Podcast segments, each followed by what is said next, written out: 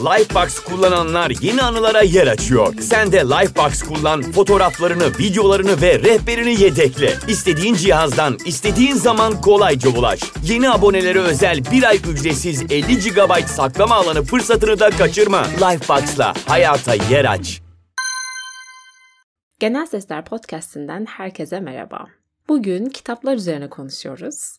Ama öyle sıradan kitaplar değil. En azından benim için. Ee, gerçekten bilgenin dünyasında çok özel olan kitaplardan bahsedeceğiz. E, bu podcast benim olduğuma göre ben de bana özel olan şeylerden bahsetme hakkına sahibim burada öyle değil mi? Böyle bir bölüm hazırlamaya karar verdiğimde kendi kendime bu seferki kolay olacak demiştim. Ne de olsa araştırmam gereken bir konu ve okumam gereken bir sürü şey yoktu. Ama ne kadar yanılmışım benim için hazırlaması en zor bölümlerden biri oldu. Birincisi okuduğum ve bana şekil veren çok fazla kitap var ve onların içinden en kıymetli olanlarını seçmek ölüm gibiydi. Çocukken böyle olur olmadık kişiler anneni mi daha çok seviyorsun yoksa babanı mı diye sorarlar ya.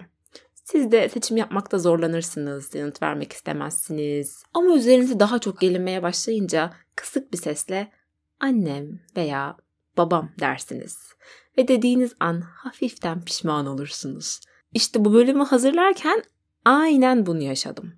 Bu liste 10 kitaba inerken ve acımasızca pek çok kitabı elerken resmen yıprandım. Böyle anlatınca kulağa komik geliyor farkındayım.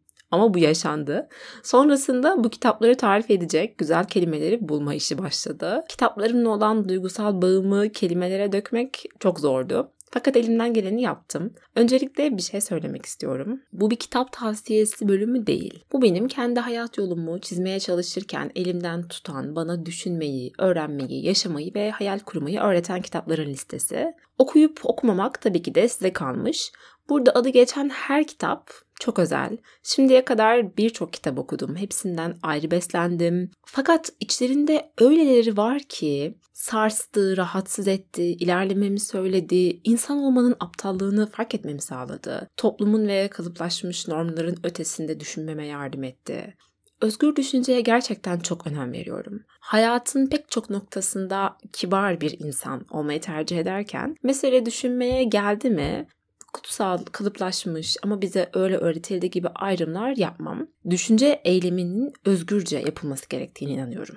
Öteki türlü düşünmek olmaz. Ülkemizin en büyük dertlerinden biri olan özgür düşünme ve yaşama konusunda tartışırken hiç çekinmeden kibarlığı bir kenara bırakabilirim sanırım. Bu benim kırmızı çizgimdir. Fakat gerçek şu ki her zaman böyle bir insan değildim. Ergenlik yıllarımda hoşuma gitmeyen, ailemin bana öğrettiği gibi yaşamayan insanlarla arkadaşlık dahi kurmayan bir çocuktum. Kimse de bana bu yaptığın seni kısıtlıyor, kendini belli kişilere hapsediyorsun demezdi. Hatta mazbut insanlardan başkasını yanıma yaklaştırmadığım için ailemin güvenini bayağı bir kazanmıştım bu konuda.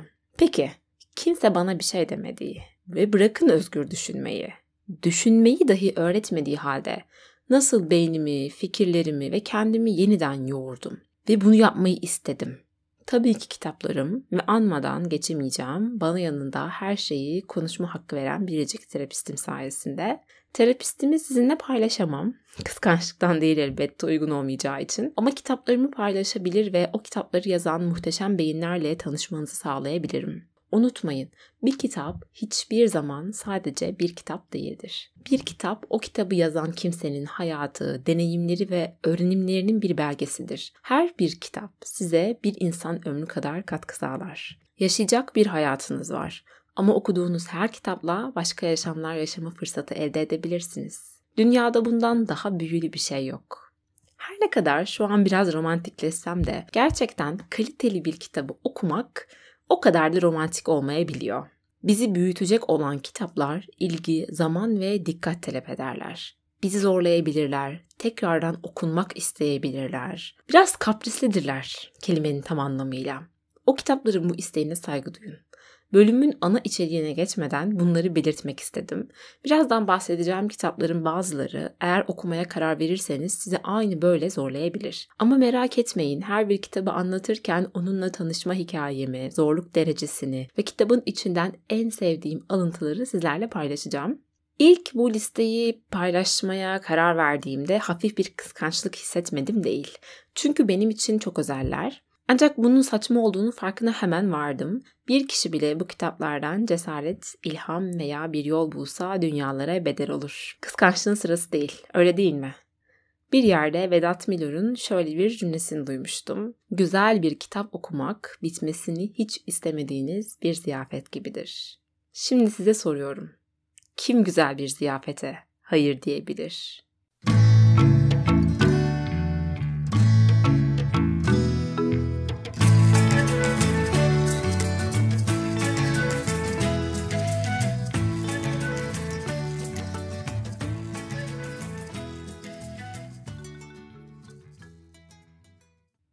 Kitabımız Elena Ferrante tarafından yazılmış Napoli romanları serisi.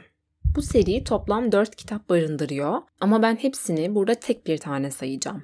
Bu seri benim ve kız kardeşimin hayatında hiçbir kitabın olmadığı kadar büyük yer işgal eder. Sanki canlı bir varlık gibidir. Bazı geceler onu konuşarak uykuya dalarız. Bazen gün ortasında bir araya gelir ve bir anda kitaptaki karakterlerden bahsetmeye başlarız. Sanki onlarla tanışıyormuşuz gibi. Biri bizi duysa arkadaşlarımızdan bahsettiğimizi sanabilir. Bu kitaplardan herhangi bir alıntı yapmayacağım. Çünkü hiçbir parçasını bütününden ayıramam. Hatta bu hayatta benim için Napoli romanlarını okuyup sevenler ve sevmeyenler diye bir ayrım dahi var. Abarttığımı mı düşünüyorsunuz?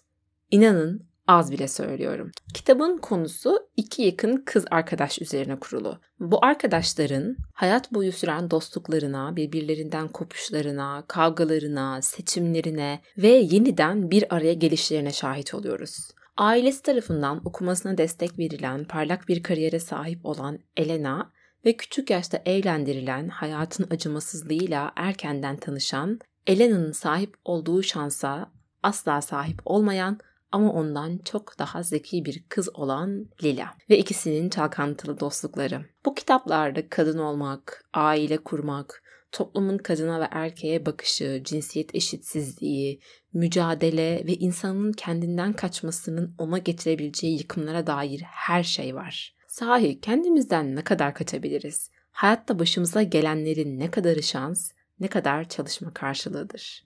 Kitap boyu hep bu sorular aklımızda oluyor. İyi bir roman okumanın düz yazı herhangi bir eseri okumaktan daha zor olduğunu düşünmüşümdür hep. Çünkü eğer yeterince dikkatli olmazsanız kurguda kalıp gerçek metni okuyamama tehlikesiyle karşı karşıya kalabilirsiniz. Roman okumak bence biraz da yaşanmışlık istiyor. Her romanı herkes hissedemeyebilir ve bence bu çok doğal bir durum. Ama ben Napoli romanlarını damarlarımda hissettim. Kendimi kitaptaki özellikle bir karakterle birleştirdim. Onun yaşadığı duyguları ben de yaşamıştım ve okurken ben o oldum. Bu seriyle ilgili bilmeniz gereken bir şey daha var. Yazarının kim olduğunu bilmiyoruz. Yazarın adı fark ettiyseniz Elena Ferrante. Aynı zamanda kitaptaki anlatıcının ve baş karakterin adı da Elena. Bu durum bize bu kitabın otobiyografik bir hikaye olduğunu düşündürebilir. Yazarın kendini sakladığını da hesaba katınca buna kesin olarak emin oluyorum. Ve bu durum kitapları benim için daha da özel kılıyor. Canım Ciğerim Napoli romanlarından sonra sıra ikinci kitabımızda. Theodor Zeldin'den İnsanlığın Mahrem Tarihi. Bu kitap ayrıntı yayınlarının ağır kitaplar dizisinden çıkıyor. Tahmin edebileceğiniz üzere okuması biraz zor bir kitap. Ancak bu onun enfes bir kitap olduğu gerçeğini değiştirmiyor. Yazar kitabında insan olmaya dair pek çok şeyi ele alıyor. Yalnızlık, özgürlük, kadın erkek ilişkileri, cinsellik, tüketim, köklerini aramak, kimliksizlik, korkularımız ve daha nicesi. Bence şimdiden ağzınızın sulanmış olması lazım. Fakat bunları öyle klasik bir şekilde işlemiyor. Her bölüm yazarın bir kişiyle yaptığı bir görüşmeyle başlıyor. Bu görüşme bölümün temasına uygun olarak gerçekleşiyor. Diyelim ki konumuz aşk olsun. Görüşme yapılan kişinin aşka bakış açısı, aşk hakkında düşünceleri ve aşk üzerine yaşanmışlıklarını önce öğreniyoruz. Sonrasında ise onun hikayesinden de yola çıkarak tarihe bakıyoruz. İnsanlık aşk hakkında neler söyledi? Ne yaptı? Aşkı nasıl gördü? Onunla nasıl baş etti? Aslında Zeldin bu kitapta hepimizin zorlandığı şeylere bütün bir insanlık deneyimini kullanarak yanıt arıyor. Tarih derslerinde hep bu savaş kaç yılında yapıldı, şu hükümdar ne zaman tahta çıktı veya bu anlaşma ne zaman imzalandı gibi şeyleri öğreniyoruz. Ama hiçbir zaman insanlık dertlerine nasıl çare buldu, hoşgörüyü nasıl öğrendi, birlikte yaşamanın zorluklarıyla nasıl baş etti gibi sorulara yanıt vermiyoruz. Bu kitap gerçekten insanlığın gizde kalan, görünmeyen mahrem tarihini anlatıyor. Belki de size pek çok kişisel gelişim kitabından daha çok yardımcı olabilir. En azından bana öyle oldu. Çünkü anlattığı şeyler varsayımlar ve teoriler üzerine değil, bizzat insanlığın ortak yaşamı üzerine kurulu. Şimdi kitabın bazı insanların yalnızlığa bağışıklık kazanması isimli bölümünden bir parça okuyacağım. Şu aralar yalnızlık üzerine çok düşünüyorum. Belki de o yüzden bu kadar etkilendim. Şöyle söylüyor yazar. İnsanı hayal kırıklığına saplanmaktan kurtaracak tek şey insanlığın geçmiş deneyimine ilişkin bilgidir. Yalnız olma ve genellemelere uymama hakkını elde etmiş, insanın yalnızlığın acısıyla kıvranmaya mahkum olduğu genellemesinden kendini kurtarmış olan kişi, yalnızlık denen şeyi tepe takla edebilecek güçte demektir. Yalnızlığı baş aşağı çevirdiğinizde karşınızda bir macera bulursunuz. Sanırım benim de yalnızlığın acı çekmek olduğu genellemesinden kurtulup ona dair düşüncelerimi baş aşağı ederek bir maceraya atılmamın zamanı geldi. Üçüncü kitabımız Oliver Sacks'ın Benim Periyodik Tablom isimli kitabı. İncecik bir eser ancak herhalde en az 10 defa okumuşumdur. Ömrüm boyunca da okumaya devam edeceğim gibi geliyor. Kitap şu cümleyle başlıyor. Ölümle yüz yüzeyim şimdi ama yaşamla işim bitmedi. Daha buradan aslında onun ölüm üzerine ama hayat dolu bir kitap olduğunu anlıyorsunuz. İçerisinde toplamda 4 yazı var. İlk yazı yazarın 80. doğum günüyle ve onun elementlere duyduğu sevgiyle başlıyor. Sonra kanserinin ilerlemesiyle yavaş yavaş ölüme gidişini seyrediyoruz. Ama bu hüzünlü bir gidiş değil. Aksine dolu dolu yaşanmış bir hayatın, artık dinlenme kısmına geçen bir adamın, hafif yürek burkan, ama bir yandan da özendiren hikayesi. Kitaptaki son yazısı ölümünden sonra yayınlanmış. Ama garip bir şekilde bu yazılar sizi yaşama bağlıyor. Şimdi okuyacağım parçadan sonra beni daha iyi anlayacaksınız bence. Geçirdiğim şu yaklaşık 10 yıllık zaman zarfında çağdaşlarımın ölümlerine karşı giderek daha duyarlı hale geldim. Benim neslim yağdını dolduruyor ve her ölümde benden bir parçanın aniden kopup gittiğini hissediyorum. Biz buradan göçüp gittiğimizde bizim gibi insanlar artık olmayacak. Ama zaten kimse kimseye benzemiyor ki. İnsan öldüğünde yerine başkası konamaz. Doldurulamaz bir boşluk bırakır ardında. Çünkü her insan tekinin kaderinde biricik bir fert olmak, kendi yolunu bulmak, kendi hayatını ve kendi ölümünü yaşamak yazılıdır. Korkmuyormuş gibi davranamam. Öte yandan içimdeki baskın duygu şükran duygusu. Sevdim ve sevildim. Çok şey aldım ve aldıklarımın karşılığında bir şeyler verdim. Okudum, seyahat ettim, düşündüm, yazdım, dünya ile ilişkiye geçtim. Yazarlar ve okurlar arasındaki özel ilişki yoluyla yaptım bunu. Her şeyden önemlisi bu güzelim gezegende duyarlı bir varlık, düşünen bir hayvan olarak bulundum ve bu başlı başına müthiş bir ayrıcalık ve serüvendi. Dördüncü kitabımız Bell Hooks'un Feminizm Herkes İçindir isimli kitabı. Bu sefer ilk önce kitaptan bir alıntı okuyarak başlayacağım. Sonrasında ise kitap üzerine düşüncelerimi sizinle paylaşacağım. Kimsenin kimseye hükmetmediği bir dünyada yaşadığımızı düşünün. Kadınlar da erkeklerin birbirine benzemediği ve hatta daima eşit de olmadığı ama ilişkilerimizi şekillendiren yaşam felsefesinin karşılıklı esas üzerine inşa edildiği bir dünyada yaşadığımızı düşünün. Her birimizin kendimiz olabildiğimiz bir dünyada, barış ve olanaklar dünyasında yaşadığımızı düşünün. Feminist devrim tek başına böyle bir dünya yaratamaz. Irkçılığı, sınıf elitizmini ve emperyalizmi de sona erdirmemiz gerekir. Fakat feminizm kendini tümüyle gerçekleştirmiş kadın ve erkekler olarak özlediğimiz toplumu yaratabilmemizi mümkün kılacaktır. Özgürlük ve adalet hayallerimizi gerçekleştirebileceğimiz, hepimizin eşit yaratıldığımız hakikatini hayata geçirebileceğimiz bir toplumda hep beraber yaşayabilmemizi sağlayacaktır. Yaklaşın. Feminizmin yaşamınıza, hepimizin yaşamını nasıl dokunup bu yaşamları nasıl değiştirebileceğini görün. Yaklaşın ve feminist hareketin derdinin ne olduğunu kendi gözlerinizle görün. Yaklaşın. şunu göreceksiniz. Feminizm herkes içindir. Belki bu okuduklarım size birazcık ütopik gelmiş olabilir. Sonuçta yazarın hayal ettiği bu dünyaya hiç sahip olmadık. Normalde kendimi hiçbir izmin ya da görüşün takipçisi olarak tanıtmayı sevmiyorum. Ancak feminist düşünceyi destekliyorum ve insanların bunu daha çok duyması gerektiğini düşündüğüm için feministim diyorum. Feminizm dediğimiz şey çoğu insanın korktuğu ve erkek düşmanlığı olarak gördüğü bir şey olmaktan öteye geçmiyor çoğu zaman. Ya da bazen ekstrem olaylara şahitlik ediyoruz bu konuyla alakalı olarak. Aklınıza bir not olarak tutun derim.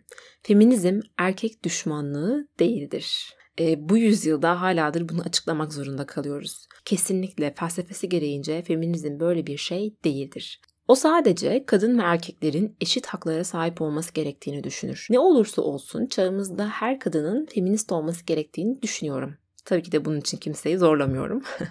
Herkesin istediğine inanma e, hakkı var öyle değil mi? Fakat şu an kadınlar ve erkekler olarak sahip olduğumuz en iyi şeyin o olduğunu düşünüyorum. Evet feminist olmalıyız. Ama nasıl bir feministlikten bahsediyorum?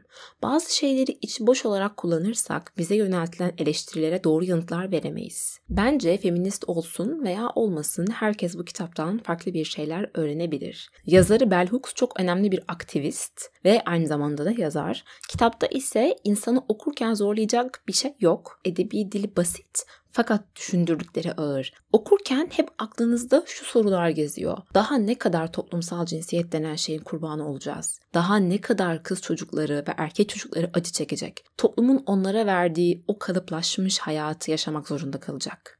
Ben de aynı pek çok kadın gibi toplumsal cinsiyet kalıpları yüzünden acı çektim. Bu ülkede bunun dramını yaşamayan çok az insan vardır diye düşünüyorum. Ama o pek çok kadının aksine ben gerçekleri görmeyi tercih ediyorum. Gerçekleri görmeli ve harekete geçmeliyiz. Kendimizi yalanlarla kandırmamalıyız. Bu kitabı okumak buna güzel bir başlangıç ve uyanış olabilir.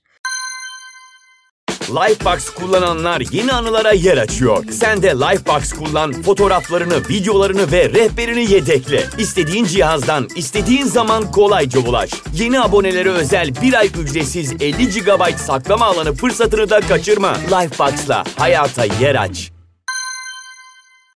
Aynı yazarın da dediği gibi kız kardeşlik haladır çok güçlü. Birlikte değişip dönüşebilir ve öngörülenin ötesinde yaşayabiliriz. Unutmamamız gerek ki bizi bugünlere zamanlarının ötesinde yaşayan insanlar getirdi. Kadınlar ve erkekler zamanlarının ötesinde yeni bir gelecek yazabilir. Buna tüm kalbimle inanıyorum.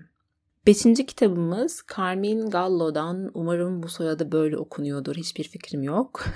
hikaye anlatıcısının sırrı. Aslında bu kitapla Will Storr'un yazdığı Hikaye Anlatıcılığının Bilimi isimli kitap arasında çok kaldım. Ama en sonunda bunu seçtim.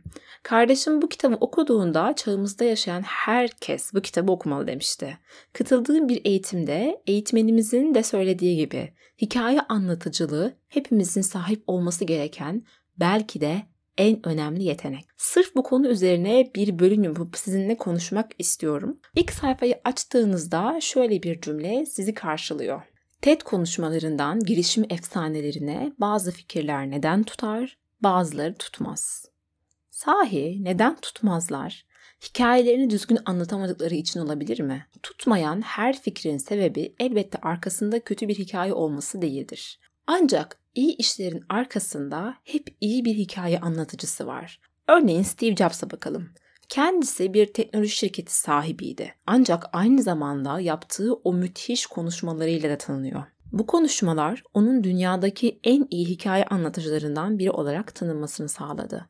Hayatın her noktasında ne işle meşgul olursanız olun iyi bir hikaye anlatıcısı olmak sizi tahmininizden daha ötede olumlu etkileyecektir. Fikirlerinizi ve hayallerinizi hayata geçirmeniz daha kolay olacaktır. Yazar bu kitapta farklı hikaye anlatıcılığı türlerini incelerken bir yandan da bunlara TED konuşmalarından ya da önemli isimlerin konuşmalarından örnekler getiriyor. Her bölümün sonunda ise hikaye anlatıcısının ip ucu diye bir maddeler listesi sunuyor. Kitabın en sonunda hikaye anlatıcısının kontrol listesi olarak adlandırılan da bir liste var. Örnekleriyle, anlatımıyla ve verdiği ipuçlarıyla bu kitap benim el kitabım olmaya hak kazandı. Podcast için metin hazırlarken genelde elimin altında duruyor. Tıkandığımda hemen ipuçlarını okuyorum ya da ilhama ihtiyaç duyarsam kitapta adı geçen isimlerin konuşmalarını dinliyorum. Gerçekten çok kaliteli konuşmalardan örnekler barındırıyor çünkü. Dijital ortamda yayın yapmaya başlamadan önce bu ve buna benzer pek çok kitap okudum. Ve inanın yeni bir işe başlarken bana sağladıkları faydalar kelimelere dökülemez. Yapmaya başladığım bu yayınlar hayatımda çok önemli bir yeri tuttuğu için bu kitapta hayat yolumu çizenler listesine girmeye hak kazandı. Gelelim 6. kitaba. Alberto Manguel'den Kütüphanemi Toplarken. Bakın ben bu kitabı kalbimin üzerine koyar, uyurum. Herkesin bağ kuramayacağı bir kitap. Bu kitabı benim gibi sevmek için ciddi bir kitap sever olmalı ve o canınızdan çok sevdiğiniz kitaplarınızı her an kaybetme tehlikesiyle karşı karşıya olmanız gerek bence. Ben de bu kitapla tam böyle bir durumun içindeyken tanıştım. Hiç istemediğim bir nedenden dolayı kitaplarımın büyük bir kısmından ayrılmak zorundaydım. Ve bu gerçekten acı verici bir süreçti. Ne tesadüftür ki kitabın yazarı Alberto Manguel dünyaca tanınmış bir kitap sever ve bu kitabı 35 bin kitaplık kütüphanesini hiç istemediği halde arkasında bırakmak zorunda kaldığı bir zamanda yazıyor. O zamanlarımda okurken bana çok destek olmuş, hatta şiddetli bir depresyondan beni korumuştu. Eğer gelecek planlarım gerçek olursa, ben de zaten yarısını kaybettiğim kitaplarımın kalanlarını da arkamda bırakmak zorunda kalabilirim. Kitaplara normal bir insandan çok daha farklı bir düşkünlük beslediğimin farkındayım. Alberto Manguel bana ruh ikizimi bulmuşum gibi hissettiriyor. Herhalde bir gün tüm kitaplarımı bırakmak zorunda kalsam teselli olarak bu kitabı yanıma alırım. Şimdi size beni en çok etkileyen bir alıntısını okumak istiyorum. Don Quixote'u lise yıllarımdan beri pek çok kereler okumuşumdur ve her zaman için kandırılan ihtiyar adama yani Don Quixote'a yönelik derin bir duygudaşlık hissetmişimdir. Şimdi kendi kütüphanesini yitirmiş biri olarak onun neler yaşadığını ve niçin bir kez daha dünyaya yelken açtığını daha iyi anlayabileceğimi sanıyorum. Kayıplar anımsamamıza yardımcı olur ve bir kütüphanenin kaybı gerçekte kim olduğunuzu anımsamanıza yardımcı olur. Don Quixote okudunuz mu bilmem ama Don Quixote da kendi kütüphanesinin kaybıyla bir maceraya atılmaya karar verir. Yazar da bu parçada onu söylüyor. Her ne kadar okurken Don Quixote'la derin bir duygudaşlık kurmuş olsam da şimdi onun neden kütüphanesini kaybettikten sonra dünyaya açıldığını anlıyorum diyor. Ben de bu kitabı okurken Alberto Manguel'le bir duygudaşlık elde ettim. Sanırım kitaplarımı arkamda bırakıp dünyaya açıldığımda onları çok daha iyi anlayacağım. 8. sırada Seneca'dan ahlak mektupları var. Her ne kadar podcastlerde fazla üzerine konuşma fırsatı bulamamış olsam da Instagram üzerinden stoacılık hakkında ara ara paylaşımlar yapıyorum. Benim hayat felsefemi şekillendiren iki şey var. Biri stoacılık, diğeri ise kaç kere söylediğimi artık sayamadığım Spinoza ve onun felsefesi. Stoacılara göre insanın temel amacı mutluluğa ulaşmaktır. Ama mutluluk nedir? Mutluluk onlara göre insanın kendine ve doğaya uygun yaşamasıdır.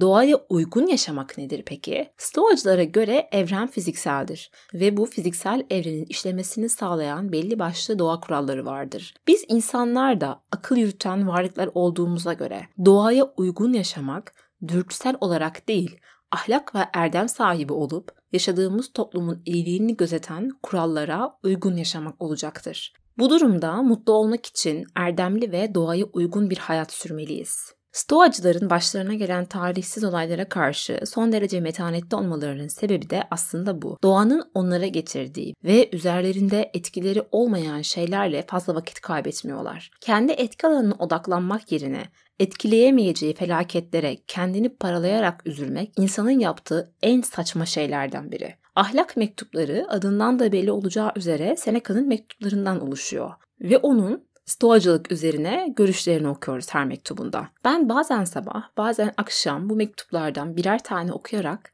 kendime hayat amacımı ve odaklanmam gereken gerçek şeylerin neler olduğunu hatırlatıyorum. Zira insan beyni anında işe yaramaz şeylere kaymaya ve düzeltilemeyecek olana üzülmeye çok meyilli. Bu kitap bana her sayfasında üzerinde güç sahibi olduğum ve değiştirebileceğim alanları hatırlatıyor. Ben de hayat yolumu buna göre çiziyorum. Şimdi size de kitaptan hayatınızdaki en önemli ama belki de en görmezden geldiğiniz şeyi hatırlatabilecek bir kısım okumak istiyorum. Şimdiye değin senden zorla alınan ya da çalınan, boşa akıp giden zamanına sarıl.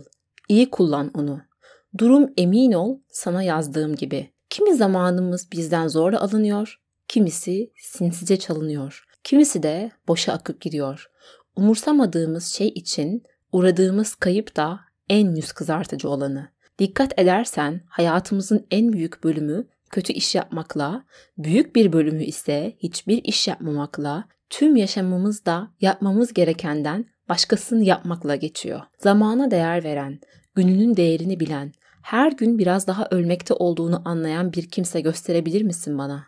Yanıldığımız bir nokta var. Sanıyoruz ki ölüm önümüzdedir. Oysa ölümün büyük bir kısmı şimdiden geçip gitmiştir. Hayatımızın geride kalan kısmını ölüm ele geçirmiştir. Eğer bugününe el koyarsan daha az bağlı kalacaksın yarına. Dokuzuncu kitabımız Elizabeth Gilbert'tan Büyük Sihir. Bu kitap son derece basit dille yazılmış ve cesaret, şefkat, yaratıcılık dolu bir kitap. Bu kitabı okuyup hayal ettiği şey yapmaya başlayan kaç kişi dinledim gerçekten bilmiyorum. Özellikle yaratıcı işlerle meşgul olmak ve bu işlerinizi dünya ile paylaşmak istiyorsanız bu kitap kaçmaz. Ben direkt yazarı da çok seviyorum. Big Magic isimli bir podcast yapıyor ve bütün bölümlerini dinledim. Konuk olarak katıldığı programları ve podcastleri de asla kaçırmam. Elizabeth Gilbert'ın sesi kalbime ulaşıyor bir şekilde. Büyük Sihir'i okuduğum sıralarda yeni bir şeyler üretmek için böyle yanıp tutuşuyordum bildiğiniz. Ama o kadar çok geri çeken duygu vardı ki beni. En ağır olanı ise beğenilmeme duygusuydu. Fakat kitapta okuduğum şu pasaj sonrası bakış açım bir anda değişti. Zihninize yapacak bir iş verin. Yoksa kendisi yapacak bir şey bulur ve onun icat ettiği işten pek de memnun kalmayabilirsiniz. Bunu öğrenmem için yıllar geçmesi gerekti. Ama aktif olarak bir şey üretmediğim zaman büyük olasılıkla bir şeyleri yok etmekle meşgul olduğumu anladım sonunda. Kendimi, bir ilişkiyi ya da huzurumu mesela. Gerçekten de bir şeyler üretmediğimiz zaman başka bir şeyleri yok ediyor olabilir miyiz? Sadece bir tüketene dönüşüyor olabilir miyiz? Acı verici duygulardan kaçmaya çalışırken bir tüketim makinesine dönüşmek, yalnızca eşyaları değil, üretilen her şeyi tüketmek. Şahsen ben kendimi yok etmemek için üretmeye başlamayı tercih ettim. Bu durumda sizin seçiminiz ne olurdu? Bence herkes üretmeyi seçerdi. En azından böyle olduğuna inanmak istiyorum. Buraya kadar anlattığım tüm kitaplar bir şekilde beni sarıp sarmalamış, kendimi iyi hissettirmiş ve onları okumaya devam ederken beni çok zorlamamış kitaplar. Fakat 10. sıradakiler öyle değil. Çoğul konuşuyorum çünkü 10. sırada sadece bir kitap yok. Bu sırada bilim ve felsefe kitapları var en sonda olduklarına bakmayın. Aslında hepsinin içinde en önemli olanlar bence onlar. Bu kitapları okumak benim için hiç kolay olmadı. Yer yer okuduğum şeyleri anlayamadım. Yeri geldi sıkıldım. Yeri geldi ne diyor bu kitap? Bu yazılanlar gerçek olamaz dedim. Yeri geldi bu kitapların yazarlarına hayran oldum. Pek çoğunu yarıda bıraktım. Yeniden başladım. Rahatsız oldum. Ancak hepsinin sonunda zihnim açıldı ve genişledi. Aynı spor salonunda ağırlık kaldırmak gibiydi bu kitapları okumak. Okudukça resmen beynim gelişti. Bazılarını haladır sonuna kadar bitiremedim. Onların üzerine romantik metiyeler düzemeyeceğim ya da içlerinden etkileyici alıntılar da yapmayacağım. Bu kitapların anlaşılması için bence bir parçasının değil oturulup hepsinin bir bütün olarak okunmaya çalışması gerekiyor. Bu nadide listemin ilk sırasında Carl Sagan'dan Soluk Mavi Nokta kitabı gelir. İkinci sırada Sean Carroll'dan Büyük Resim, bu kitapta zaten kapağında da diyor yaşamın, anlamın ve evrenin kökeni üzerine diye. Gerçekten de bu üç kavram üzerinden büyük bir resim inşa ediyor yazar. Tabii ki de bilimsel temelleri dayandırarak. Her ne kadar arkasında anlaşılır bir dili olduğunu söylese de benim gibi ve sayısal zekası çok fazla yüksek olmayan insanlar için birazcık okuması zor olabilir. En azından benim için öyle oldu. Fakat harcadığınız her emeğe değecek. Onu söyleyebilirim. Üçüncü sırada Richard Dawkins'ten Ataların Hikayesi var tüm varlıkların evrimi üzerine yazılmış bir kitap. Richard Dawkins birazcık e, sansasyonel bir isim farkındayım. Ben de her kitabını çok beğenmiyorum. Kendisini de böyle çok aşırı derecede tuttuğumu söyleyemem. Ama bu kitabı gerçekten çok iyi ve özel bir kitap. Kafama göre alıp okumamıştım. Bu kitabı çok önemli bir biyolog tavsiye etmişti. Ee, onun üzerine alıp okudum. Her parçasını okuyup bitiremedim elbette ama gerçekten okuyana büyük şeyler katacağına eminim. Dördüncü sırada Bertrand Russell, Bertrand Russell'dan okuyamadım. Batı felsefesi tarihi ve beşinci sırada ise Spinoza'nın etikası var. Bu ikisi felsefe kitapları. Batı felsefesi tarihi de üç kitap barındırıyor. Yahu ben bu onuncu maddeye bir kitap diye neredeyse on kitap sıkıştırdım. Neyse benden daha az zaten beklenemezdi. Bu üç kitaplık serisinde yazar bütün bir Batı felsefesini size kısaca anlatıyor. Dili akıcı yani zor bir kitap değil bu aslında ama gerçekten böyle hem kafa açıcı hem de genel olarak Batı felsefesini öğrenebileceğiniz bir kitap. Spinoza'nın etikası ise gerçekten zor. Yani ben bu kitabı okumadan önce zaten bir felsefe terimleri sözlüğü edinmiştim. Öncesinde felsefe tarihi üzerine bayağı bir okumalar yapmıştım. Ve Spinoza üzerine de ekstradan okumalar yapmıştım. Spinoza'ya başlangıç gibi kitapları. Ondan sonra Cogito dergisinin Spinoza sayısı var elimde. Ve başka pek çok kitap daha okumuştum. Ama ona rağmen etikayı anlamak bana zor geldi şahsen. E tabi belli bir felsefe eğitimimde olmadığından da kaynaklanıyor olabilir bu. Haladır tam anlamıyla okuyup bitirmedim fakat Bilge'nin el kitaplarından birisi de budur. E, nasıl hikaye anlatıcısının sırrı podcast yaparken el kitabımsa Etika'da hayatı yaşarkenki el kitabım. Dediğim gibi bu kitaplar benim için okuması çok zor, bitirmesi ise ondan da zor kitaplardı. Ancak bu ülkedeki herkese ders niyetine okutulmasını arzu ederdim. Hatta aklıma şimdi şey geldi. Friends dizisinde şöyle bir bölüm olması lazım. Yanlış hatırlamıyorumdur umarım. Arkadaşlar böyle aralarına konuşurlar. Eğer diktatör olsaydın ne yapardın diye. İşte herkes bir şey söyler. Sanırım ben de eğer bir diktatör olsaydım şu kitapları bir ders olarak okuturdum. Belki de ülkeyi kurtarırdık. Bilemiyorum. Tamamen öznel bir görüş. Şimdi listeme şöyle bir daha baktım ve bütün eserlerin batı kaynaklı olduğunu fark ettim. Bu benim hiç doğu üzerine ya da doğuda ortaya çıkmış eserleri okumamış olmamdan kaynaklanmıyor. Daha çok batının üretimlerinden etkilendiğimi kabul ediyorum. Ancak son zamanlarda Budizm, yoga ve İslam felsefesi üçlüsü üzerine biraz okumalar yapma niyetindeyim vakit bulabilirsem. İslam felsefesi üzerine okumalarım oldu önceden ama beni fazla memnun etmedi okuduklarım. Eğer bu konuda tavsiyeleriniz olursa bana yazın. Artık biliyorsunuz mail veya Instagram üzerinden bana ulaşabilirsiniz. Kapatmadan son bir şey daha eklemek istiyorum. YouTube'da The School of Life kanalının Hayat Okulu'nun 8 Kuralı isimli bir videosunu izlemiştim. Orada kurallardan biri aptallığını kabul etmekti. Benim de sanırım tüm bu kitaplardan anlattıklarım dışında öğrendiğim bir diğer şey kendi aptallığımı kabullenmek oldu. İnsan olarak kapasitem kısıtlı, yanlış kararlar verebilir, yanlış seçimler yapabilirim. Her şeyi öğrenemem. Hatta her şeyi öğrenmenin kıyısından dahi geçemem. Çünkü hafızam da kısıtlı. İçimde kontrol edemediğim bir sürü duygu ve farkında bile olmadan gerçekleştirdiğim dürtüsel davranışlarım var. Korkularımın ve beğenilerimin çoğu saçma sapan evrimsel nedenlere dayanıyor. Ve ben bunları tanımak, anlayabilmek için saatlerce meditasyon dahi yapsam yeterli olmuyor. Tüm bunlar yetmezmiş gibi bir de bana benzer dünyada 7 milyar insan var. Biraz acımasız davrandığımı düşünebilirsiniz. Aslında hayır, bu acımasızlığın tam zıttı. Hiçbirimiz özel değiliz. Sadece olduğumuz gibiyiz. Ve olduğumuz gibi olmak güzel, hatta özel. Kitaplar bana olduğum gibi olmayı kabullendirip kafaya taktığım utanç, kıskançlık, kaçınma, korku gibi duygularımın üstesinden gelmeme yardım ediyor. Okuduğum her kitap insan olmam gereğince hep biraz cahil kalacağımı hatırlatıyor. Sanırım bu benim kendi kibrimi kırma ve doğaya uygun yaşama yöntemim. Evet, bir bölümün daha sonuna geldik. Biraz spontane, araştırmalarıma değil, çoğunlukla kendi görüşlerime yer verdiğim bir bölüm oldu. Tam da bu nedenle oldukça öznel.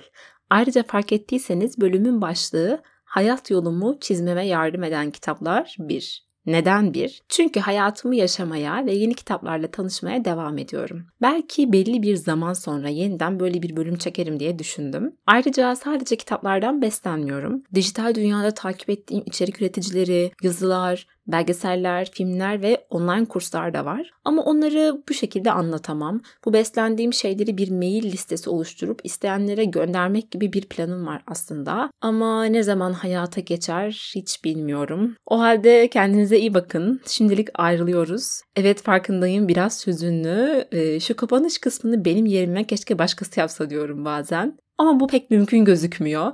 İş başı düştüğüne göre herkese güle güle. Haftaya görüşürüz. Umarım.